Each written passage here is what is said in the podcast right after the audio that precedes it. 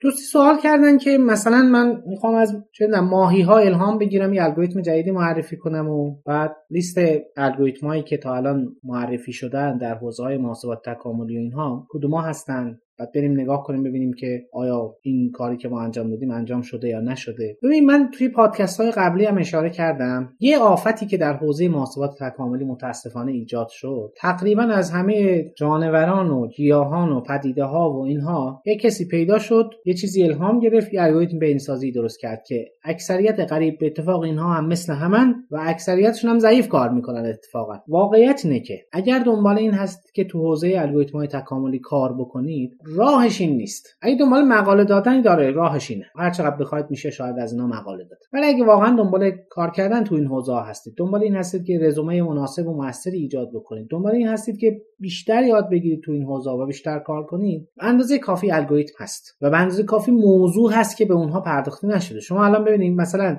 ژورنال محاسبات تکاملی آی رو نگاه کنید. سبک و سیاق برنامه‌هاشو و الگوریتماشو. مقایسه کنید با این چیزهایی که این نوع از مقاله ها رو چاپ می‌کنن. مثلا انگار دو تا حوزه جدا از هم هستن. نمیگم حالا هیچ کدومش هم نمیگم که به درد نمی‌خوره حتما اونی که تو آی هست درسته و اینا. حالا اصلا نفس انتشارات آکادمیک به انحطاط رفته. ولی واقعیت اینه که اون چیزایی که به اسم الگوریتم های مختلف به ویژه توی ده 15 سال اخیر در واقع منتشر شده و دیدیم دیگه. بالاخره هر کی برداشته از یه چیزی الهام گرفته اینا ماندگاری بالایی نخواهد داشت. شما ده سال بعد بیاید ببینید اصلا همه فراموش کردن. باز چیا میمونن؟ همون الگوریتم های قدیمی تر میمونن. اگه دنبال کار اساسی و اصولی تو این حوزه هستید نرید سمت این چیزا. ولی خب حالا می‌خواد ببینید کدوم الگوریتم کار شده خیلی ساده.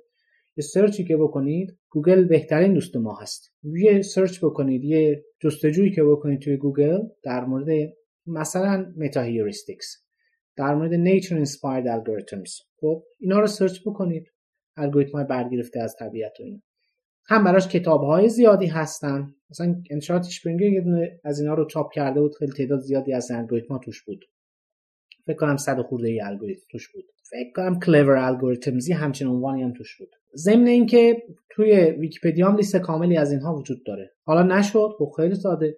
شما می‌تونید توی همین ژورنال های جستجویی بکنید. اینایی که همین رو چاپ می‌کنن خب مقالاتشون هم هست دیگه. اینم راهکارش. منتها من علیرغم اینکه گفتم از کجا می‌تونید پیدا کنید و چیکار کنید و اینا من توصیه نمی‌کنم. این نوع روش کار کردن نمی‌تونه آینده آکادمیک خوبی برای شما داشته باشه. ولی خب باز بالاخره اگر یه فردی به نتیجه می‌رسه که آره می‌تونه با این روش ها و با این نوع از کارها پایان ای رو تمام کنه امتیازی رو بگیره بالاخره تحت نظر جامعه اکادمیک فرد مقبولتری به نظر برسه بالاخره به قول خارجی ها گو هست دیگه. وجود داره برید و پیدا کنید و کار کنید.